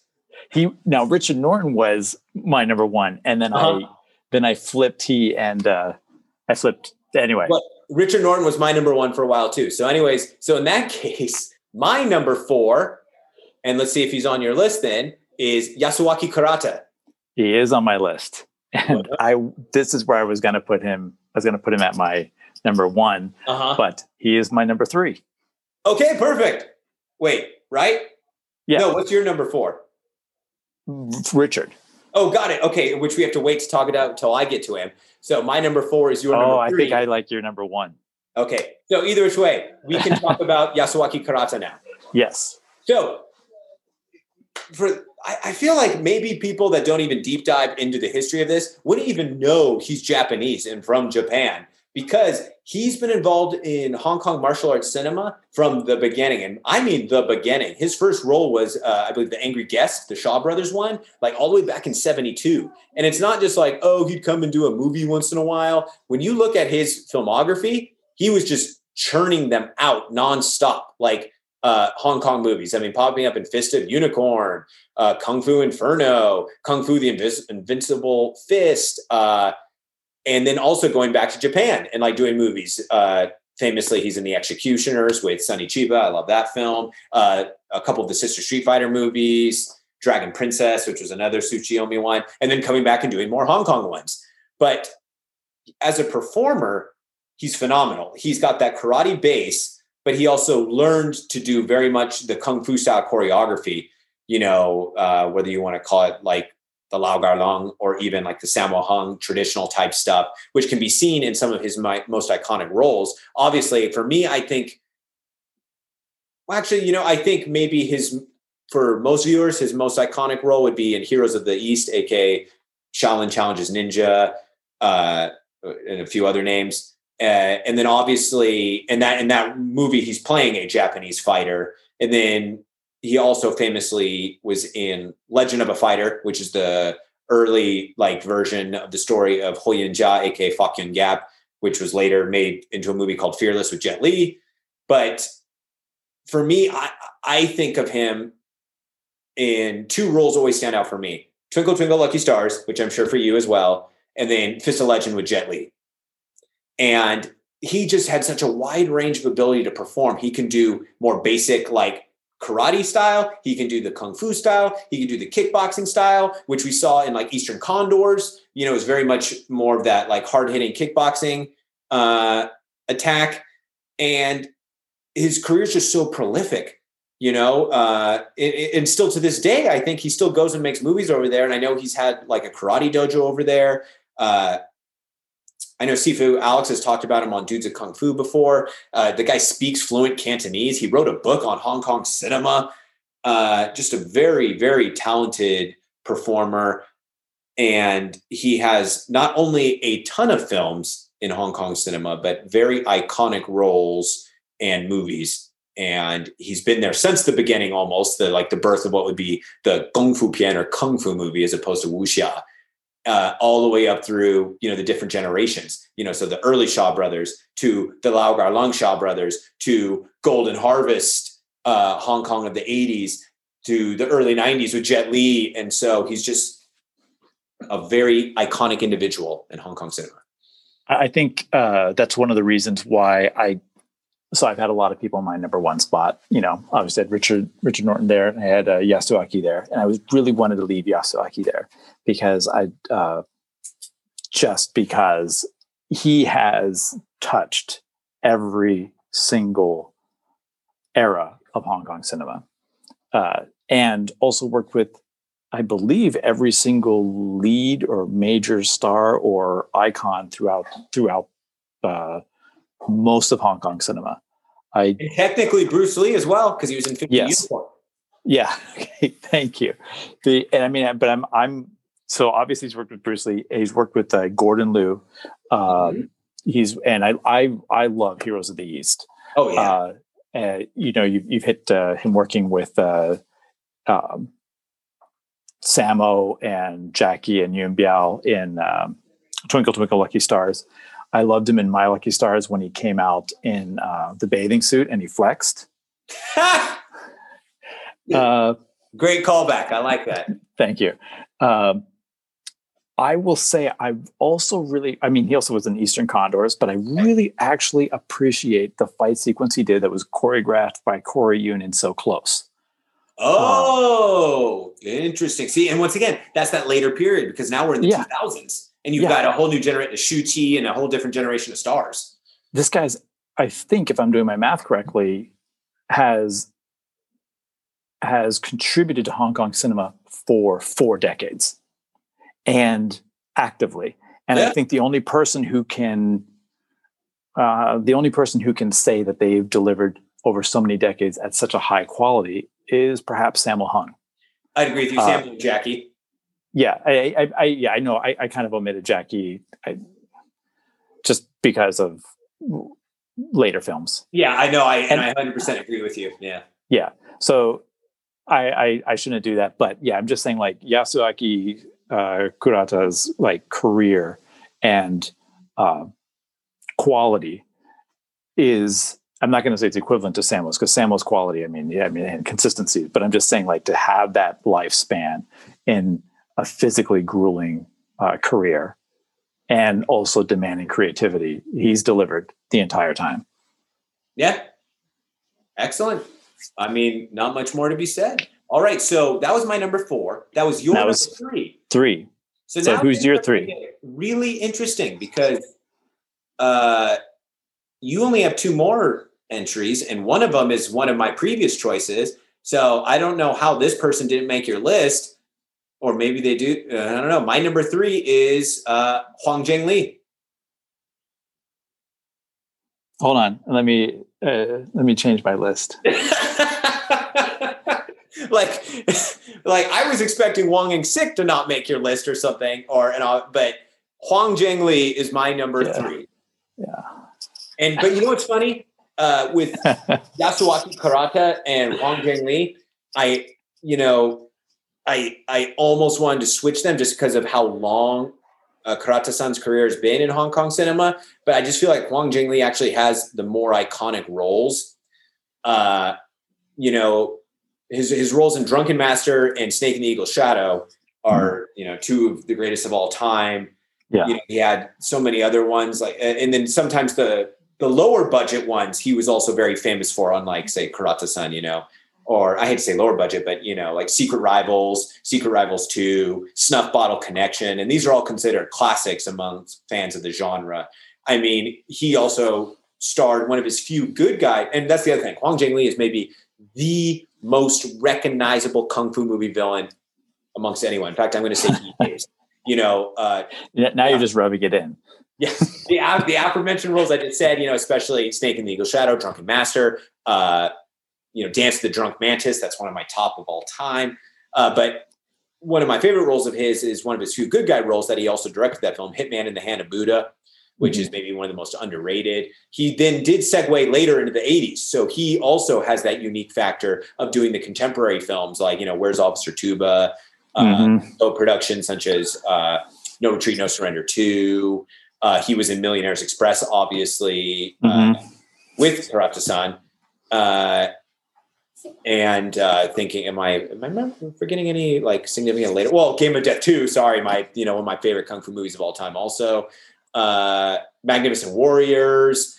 So he, he just had this prolific career that started, you know, in the mid 70s you know early 70s technically with some korean films and then he became just iconic as not only the greatest maybe kung fu movie villain but also one of the greatest kickers you know he was on our kicker list and a lot of people's top you know he's the boot master and rightfully so and he he created very famous characters i mean his his villain roles were a lot of the times, you know, what, what was his nickname? Like the Silver Fox, because he was mm-hmm. always playing the guys with the long hair and the beard and just a phenomenal martial artist. And he had so many iconic roles, and that's why he is as high up on my list as he is. Uh, it's, it's an excellent choice. And, you know, if, if this is the first YouTube video uh, we post, people are just going to see a dumb smile on my face this whole time while you're talking. It's like, well, here's here's the deal. I and the reason why I hold nothing against you is I was expecting something like this to happen to me where I was gonna be like, oh my God, I forgot about that. Oh my God, no. But guess what? You obviously still made a top 10 list with fantastic entries. So it is what it is, homie. No worries. All right. yeah. So that's my number three. Uh Wang okay. Stick. Like, sorry, great. Wang Zhengli. Hey, same surname, right? Wang Zhengli. Yeah. Uh, and I may have just said Wang Stick before. I apologize if that's the case. Uh, Wang Zhengli, Uh, even people that aren't familiar with the genre might even recognize him. Like, oh, is it the guy from Drunken Master?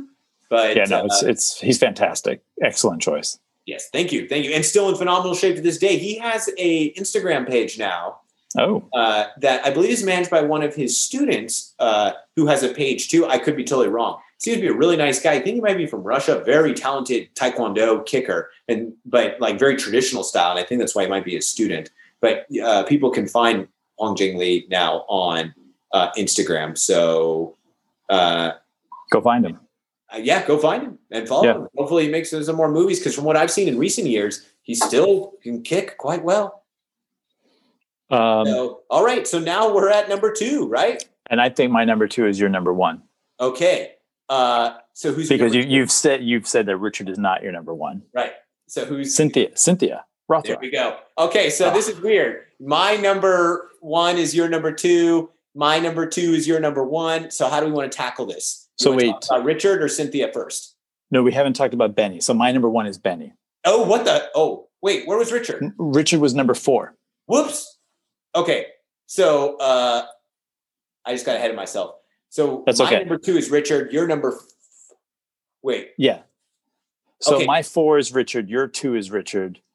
My two is Cynthia. Your one is Cynthia. My one is Benny. Your four is Benny. Okay, so who do we talk about first? Then you want to talk about? Uh, Let's talk about Benny first. okay, perfect. Yeah, just do it in that do that in that order. got it. So Benny We'll- is my we'll- number we'll five. end- We'll end with Cynthia. Got it. Benny is my number five, and your number one. Yeah. Okay, uh, fair enough. And once again, as I said, Benny was up and down, up and down on Yeah. mine, and could very easily be number one. And when I was first starting this list, the reason why he was like at first I was like, no, he can't be number one. He only did two iconic roles and one more. He's done three Hong Kong movies. We uh, Wheels that's that's rough. By Yeah. the way, that's Hey. rough. He's Hey. only done two iconic roles. Wheels on Meals, the maybe the second greatest fight scene of all time.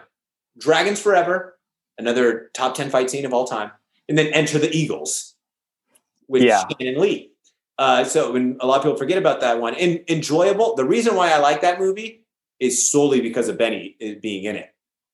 Uh, but obviously, he still made my number five because then I went back. I was like, you know what though, his two fight scenes against Jackie Chan are always in the top 10 one-on-one fight scenes of all time. You know what I mean? No matter what, unless you have a rule like we did where Jackie couldn't have two entries, right? But if you're just going flat out, you can't deny that both of those fight scenes are just so important, you know, not just iconic, important in terms of the evolution of fight choreography in Hong Kong cinema. And the the Wheels on Meals one, especially, I mean, it's got to be the Spartan X version, though. We agree on that Yes. with, with the, the proper soundtrack. Uh, that that fight scene just it. I remember first renting that from Hollywood Video in what would be the late '90s, and seeing it for the first time, watching it at my dad's house, and just, just it blew me away. I was just mesmerized, and it's you know moments like that in cinema, whether it's martial arts or any other genre, they're few and far between. And so when you have something like that that really resonates with you so deep and sticks with you, it's something special. And it's both of their performances in the fight scene acting wise, uh, it's their performances martial arts wise, the execution of the moves, the athleticism, uh, the sincerity behind it. It's just the even if he had just done the one fight, he'd be a worthy entry on this list I, and I- technically, well, no, you've actually trained with Sensei Benny. For me, Sensei Benny would be like my, uh, you know, my shifu shifu, you know, my sifu sifu, uh, and so my coach's coach. So definitely uh, that extra special connection there as well. yeah i, I think uh, you know it's for me it was my one through four was fluid the entire time whether you know benny is obviously number one for me. And it is because the two iconic roles 'Cause- because if you had to uh, if you had to go back in time and rem- and just nominate a couple of films one of his films would be in there or one of the films that he's in would be in there. Whether that would be Wheels on Meals Spartan X, which has the better fight, or whether that is, hey, this decade is ending. We've had a great run together. The the three the three uh, uh, you know Sammo, Yuen Biao, Jackie Chan. The They're three breaking up. The three dragons. whatever you want to call them. Yeah. Yeah.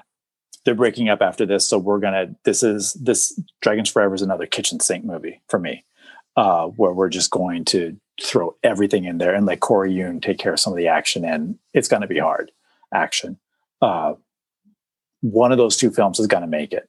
If if you had to pick, again, like just a few films from every country and just put it in a time capsule, one of those one of those two films is going to make it into that time capsule, I believe. Yeah. Uh, one thing that the fight sequences with Jackie Chan overshadows are the fight sequence, or the I should say, the kick that he delivers to Sammo Hung. Oh yeah. Because In Dragon's know, yes, Yeah. and then the the sequence with uh, Yuen Biao, where he just knocks Yuen Biao out, right? near the bulldozer truck. Yeah, so Yuen Biao, you, yeah, so he comes around and kicks Yuen Biao right in the throat, and then Yuen Biao standing there gives him the thumbs up, passes out. Yeah. Uh, right, at- So I mean, just being able to deliver to deliver those two sequences. I mean, Sammo, you know, he's being held. It's a wide target. It's not that, but being able to deliver right to the throat uh, is a phenomenal sequence. Uh, so for me, he's he he and Jackie Chan choreographed clearly helped. I would presume. I mean, you're not going to turn away from Sammo Hung. You're not going to just you know Sammo Hung's helping, Yuen Biao's helping, Corey Yuen's helping. Just even if they're not directly, everyone's directly involved. There is this the the top people in cinema at the top of their game working together have created two uh, bookended the 80s, even though Spartan takes place a little into the 80s. Uh, Dragons Forever is right at 89. Um, and this reminds me that, you know, we're talking about foreign performers. I made this note earlier. We're talking about foreign performers, but a lot of times, a lot of these foreign performers have been, uh, have had Hong Kong stuntmen stepping in for them in sequences. And so it's also a little bit uh, like when we're talking about these guys, uh, we also have to give a little, we definitely have to give a shout out to the stunt performers, the Hong Kong stunt performers who stepped in for them. Um, uh, but yeah, for me, that's that's why I put Benny at the top because when when we look at uh, you know Richard Norton, who's going to have when we talk about him in a little bit, we're going to talk about his prolific career and his quality across the board and his screen presence and everything that he's brought. Uh, but his one-on-one fight sequences consistently are great. Particularly, the, I, I'm, I'm jumping ahead here, but I think when people look back, they're going to remember the the Benny the Jet fight sequences with, with Jackie Chan, and that's why that's why I move them around. hey, I can't argue with that. Uh, and real quick, honorable mention probably for Keith Vitale as well, who Yeah. uh, Yeah, once again his only Hong Kong role was Wheels on Meals, and then he did the fantastic Super Fights, the Hong Kong U.S. co-production, where he plays the best villain, but you know, just not a enough screen time in Hong Kong. But any final thoughts on Sensei Benny? no, I'm I'm I'm, I'm ready to talk about. I think Richard Norton next, right? You're number two and my Yeah. number four. So my number two, and Yeah. your number Four. Richard Norton was your number four. Yeah, you, you yeah. I put him that far down. I'm There so sorry. No, no, I'm just I don't think so. So yeah, my number two. Uh, so the reason why Richard Norton goes into my number two. So earlier when I had said, uh, you know, when you first think of like the foreign uh, players in Hong Kong cinema, or you know, the first thing that comes to mind is like the stunt people. You know, my number ten entry, the Mark Houghton's, the Bruce Fontaine, so forth, so forth. But when I think of like the starring roles, the first two people that come to mind are my top two. Uh, and with number two being Richard Norton. And the, the thing I love about Richard Norton is it's almost kind of like his whole cinematic career, like a lot of these guys, it just kind of happened inadvertently, right? It almost like fell into his lap. Uh, this was a time period where Sammo, especially, was looking for the best martial artists of different styles, which typically meant finding people outside of Hong Kong and bringing them. And they had such great success with Benny. And through the recommendation, I believe, of Pat Johnson, the American martial artist, uh, stunt director, most famous role is the referee in Karate Kid. Uh, and that's how he had worked with Jackie on The Big Brawl. So that's like how Benny got recommended. And if I'm not mistaken, that's also how Sam, uh, excuse me, Richard got recommended. And they actually wanted Richard, if I'm not mistaken, for Wheels on Meals. But at the time, he was bodyguarding for James Taylor in Japan. Mhm. Because he famously was a bodyguard for the Stars, and you know he wasn't just going to leave in the middle of a uh, a gig like that. And then so it wasn't until uh, Twinkle Twinkle Lucky Stars that he was able to get over there and finally work with them. I believe Twinkle Twinkle was the first one, correct? Yeah, you, you're right. I, I didn't realize it was Wheels on Meals that they were looking for him for, but I know I- he I turned think- down a film. I think, if I'm not mistaken, I could be wrong, but yeah. So Twinkle Twinkle Lucky Stars, and uh, in that you know role, he could have easily been overshadowed by his even his other cohorts that are with him, like the trio of assassins, Yasuaki Kurata, who we already mentioned, who does great in that, and Chung Fat or Fat Chung. Uh, but instead, he's really like steals the show in the finale with his fight scene with Sammo. And it's just so hard hitting like the, the uppercut to the jaw and when when he kicks sammo and you know we get that's the first time we get his iconic line of painful. But you know uh it, and so from there he was still doing movies in the west and then it's like his roles kept getting bigger and bigger or you know he does the millionaires express with cynthia right? Then he does magic crystal uh and he he didn't have as many hong kong movies as some of these other ones but his, his performances were just phenomenal, especially the highly underrated Magic Crystal.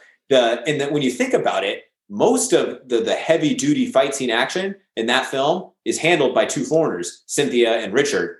And he also, even though they kind of joke about it in interviews and sometimes, he showed diversity in the fact that he was able to do some of the more like Chinese style martial arts stuff.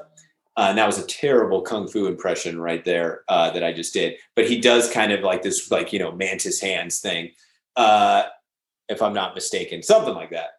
You're right. Thank you. Uh, uh, but and and now I've lost my my train of thought. Uh, but also, and famously, Jackie, you know, has reinvited him back.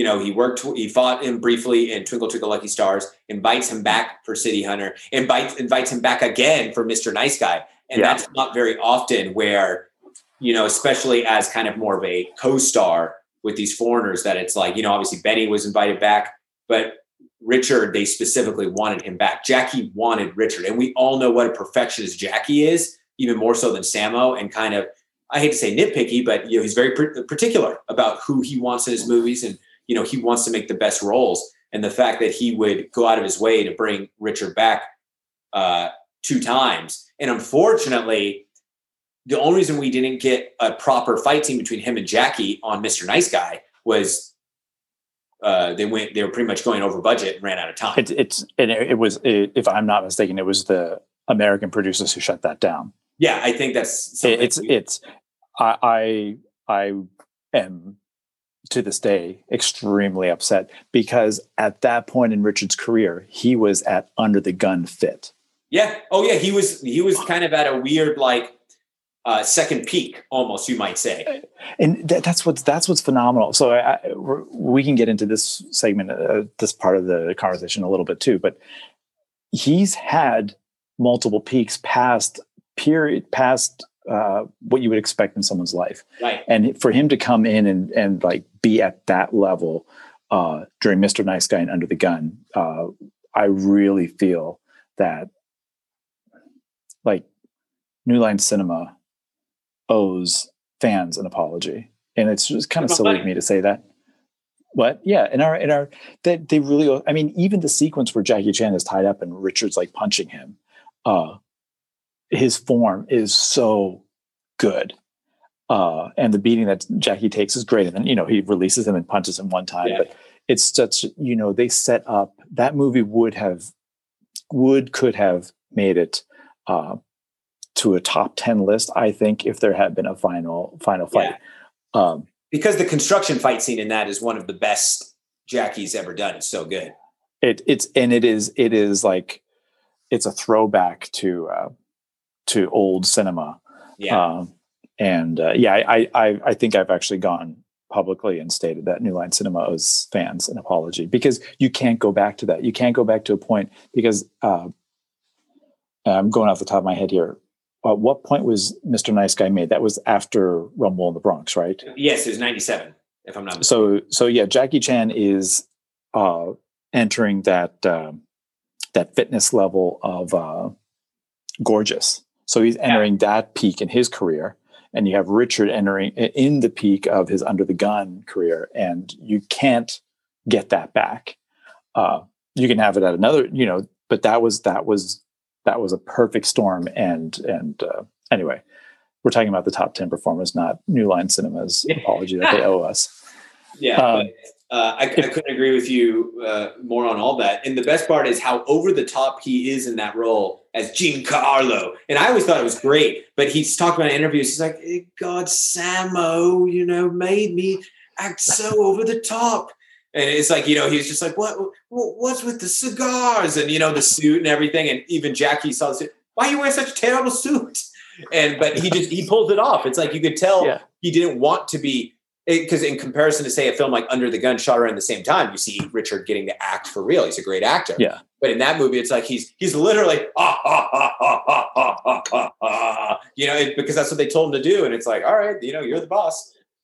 You know, you know, uh, if I were an impartial, if this were a grand jury and representing our case to uh, New Line, no, no, not to New Line.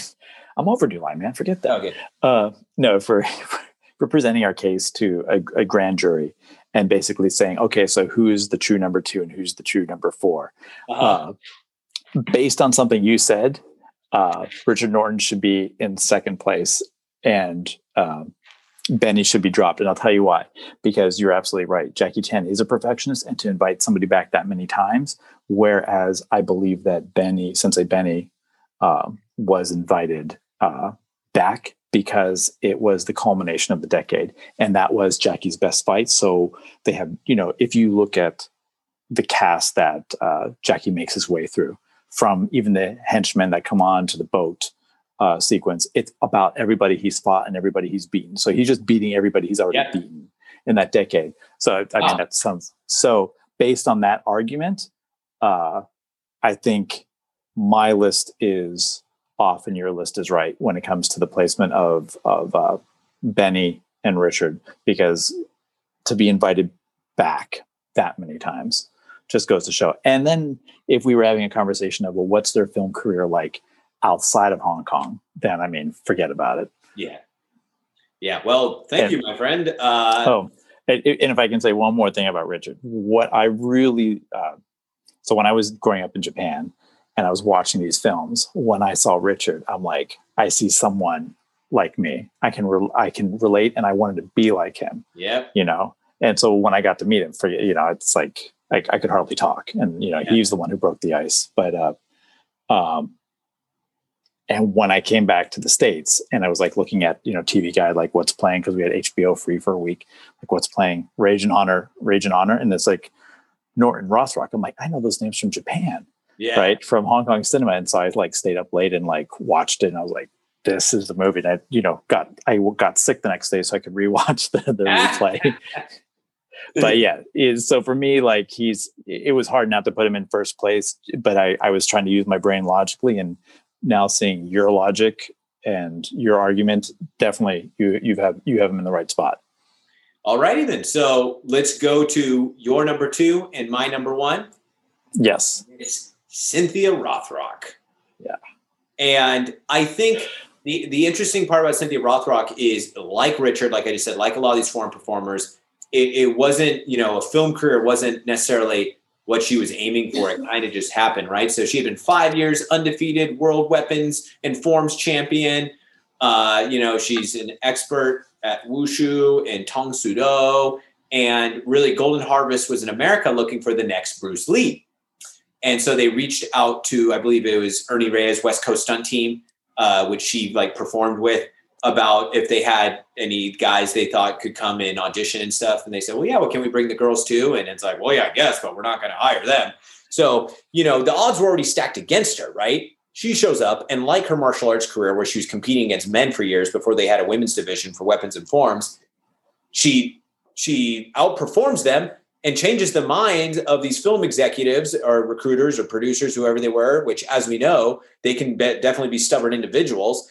They completely change their plan and they're like, all right, we'll take her. So it's already a male dominated genre at this point. Because you have to remember, this is before the resurgence of the girls with guns subgenre, right? So female empowered action roles haven't really been around at this point for over a decade. You know, the wuxia pictures of the 60s were very uh, female driven, as were some of the early Kung Fu Pian, but really post Bruce Lee, it was kind of highly masculinized, the Kung Fu movie genre. And there was obviously uh, female driven pictures as well. But let's be honest, it was mostly male dominated. So for her to already right there kind of stake her claim as like the next big star was something. So she comes over, she headlines her first movie, right?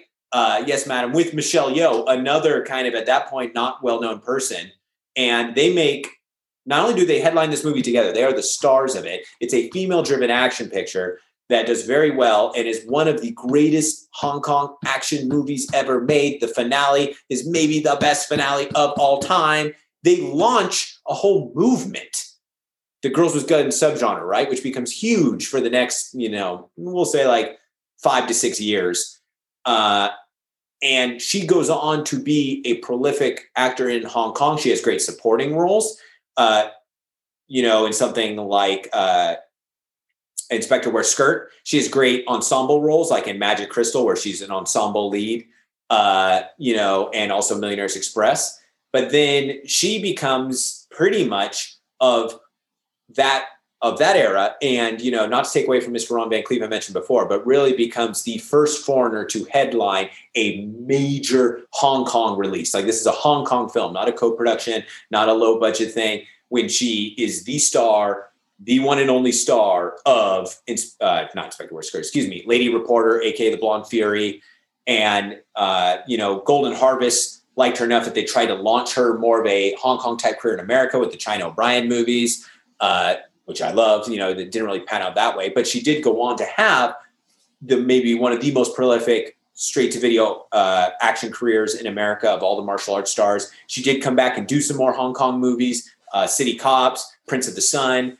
So her her she never did like even those last two, City Cops and Prince of the Sun, they're, you know, not as good as the earlier ones, but still she never did like a bad movie. And she's in some of the most iconic roles. And she created, you know, her own I shouldn't say created, but she was the star of her own film where it's like that is Cynthia Rothrock's movie. She is a white woman headlining a Hong Kong martial arts picture.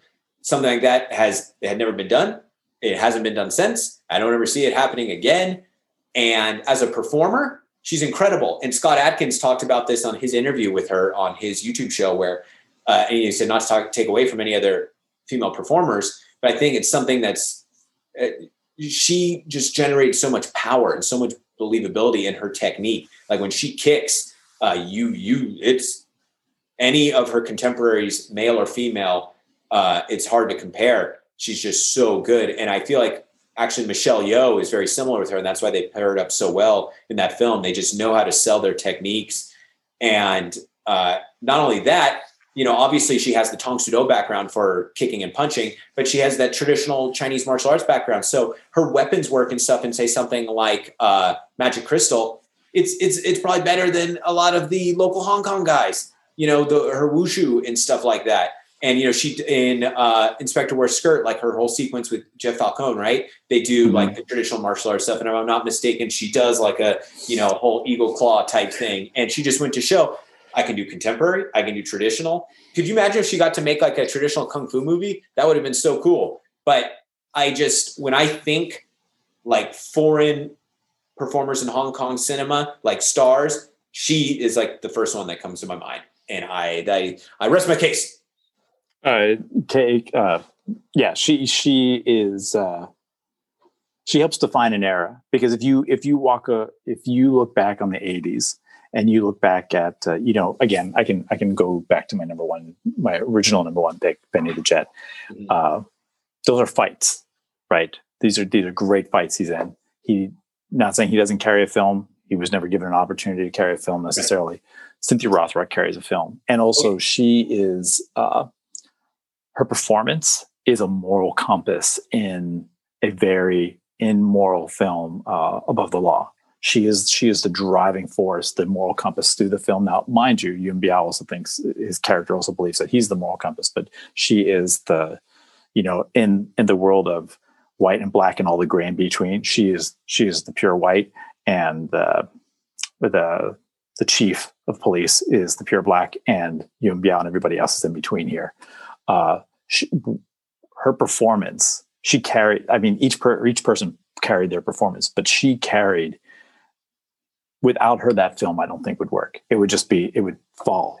She stole the show. I mean, Yuen Biao, obviously, the, the ending fight with Melvin Wong is phenomenal. His fight with Petey is fantastic. It's you know I wish it could have been longer, but her sequences, I, I feel like all of her sequences are top notch. And I, yeah. you know, for example, her part of the finale, that group yeah. fight, which yes. was supposedly ghost choreographed by Sammo, uh, is fantastic. And I feel like better than say even the parking lot fight scene for Biao. Mm-hmm. Uh, her fight scene with Karen Sheperd is excellent. Is is as good. I may even go say it's better than Biao's fight scene with Sensei uh, Petey. You know, it's just and once again, she gets to use that kind of traditional Chinese martial arts with the pole, right? Yeah. Uh, and yes, I, I, lo- I, love I love the fight sequence that uh, where she almost catches Yuen Biao at the house, and then oh, you, duh, yeah. I mean, it's yeah, but her, her her you know it's so all of a sudden we're just talking one film here, and we've talked about three iconic fight scenes in the film, and then her death in the film. You know, she can also act. I don't know about some of these the other people we've mentioned on our list. I mean, they, they they're all actors, they're all performers, but I'm just saying like there's a reason she's your number one and she was you know my number two and, and honestly should be my number one uh, but just her her death sequence you know it's heartbreaking there's a lot of heartbreak in that movie and then but that is the icing on the cake that that is like the most evil person possibly on film has killed the best person possibly on film. And uh, you know, you just watched Rage and Honor, right? Mm-hmm. And I know we're talking about their Hong Kong films, but if you look at uh, uh, Rage and Honor, there's a sequence where the police chief is talking to Richard Norton, Norton's character, Preston Michaels. Yes, I know the character's name. Uh, and she says, "Don't let her. Don't let.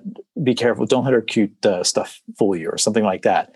And then Cynthia walks up and she's like, you know, she's like playing she she has layers to her acting which is really great. And you know it's sort of like what you were talking about with uh, benny the jet referring to sensei Petey.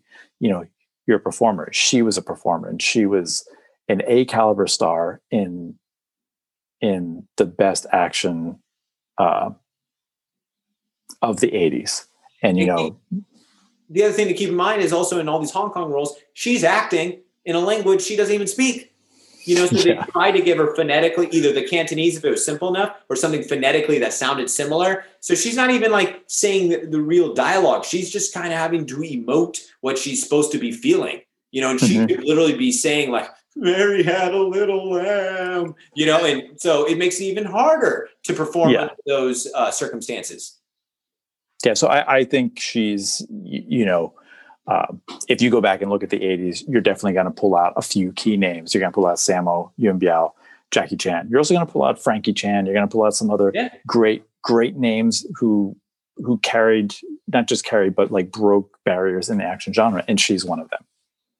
Hundred percent agree, and that's why she made my number one. And uh, yeah, I mean, really, it, it's so funny. It's making me so it's so nostalgic and making me yearn for the Hong Kong movies of old, right?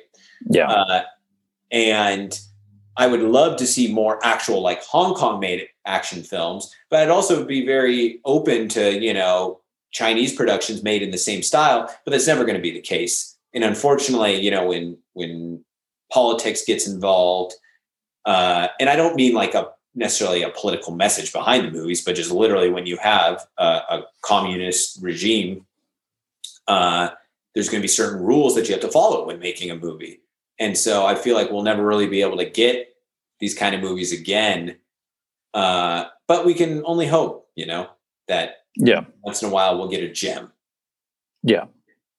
Um, Oh, this, this has been a fun. This has been a fun podcast. I, I have a parting thought that isn't related to this uh, to this list, but to another list we once did. Okay.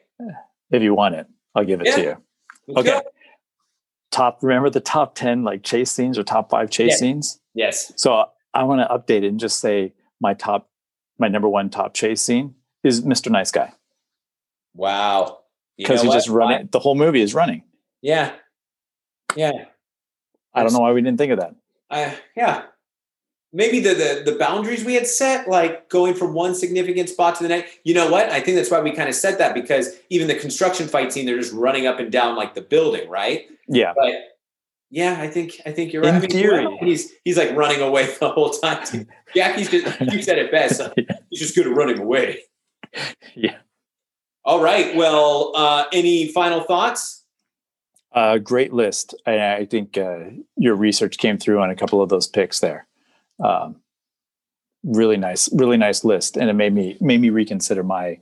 I, I was very. It's funny coming into this. I was like my one through four are set, and then everything below. But like everything below, well, yeah, it's good. And then like my one through four, after hearing yours, it's like same, same, almost the same four people. Right. Uh, I missed one glaring error, but uh, just different order.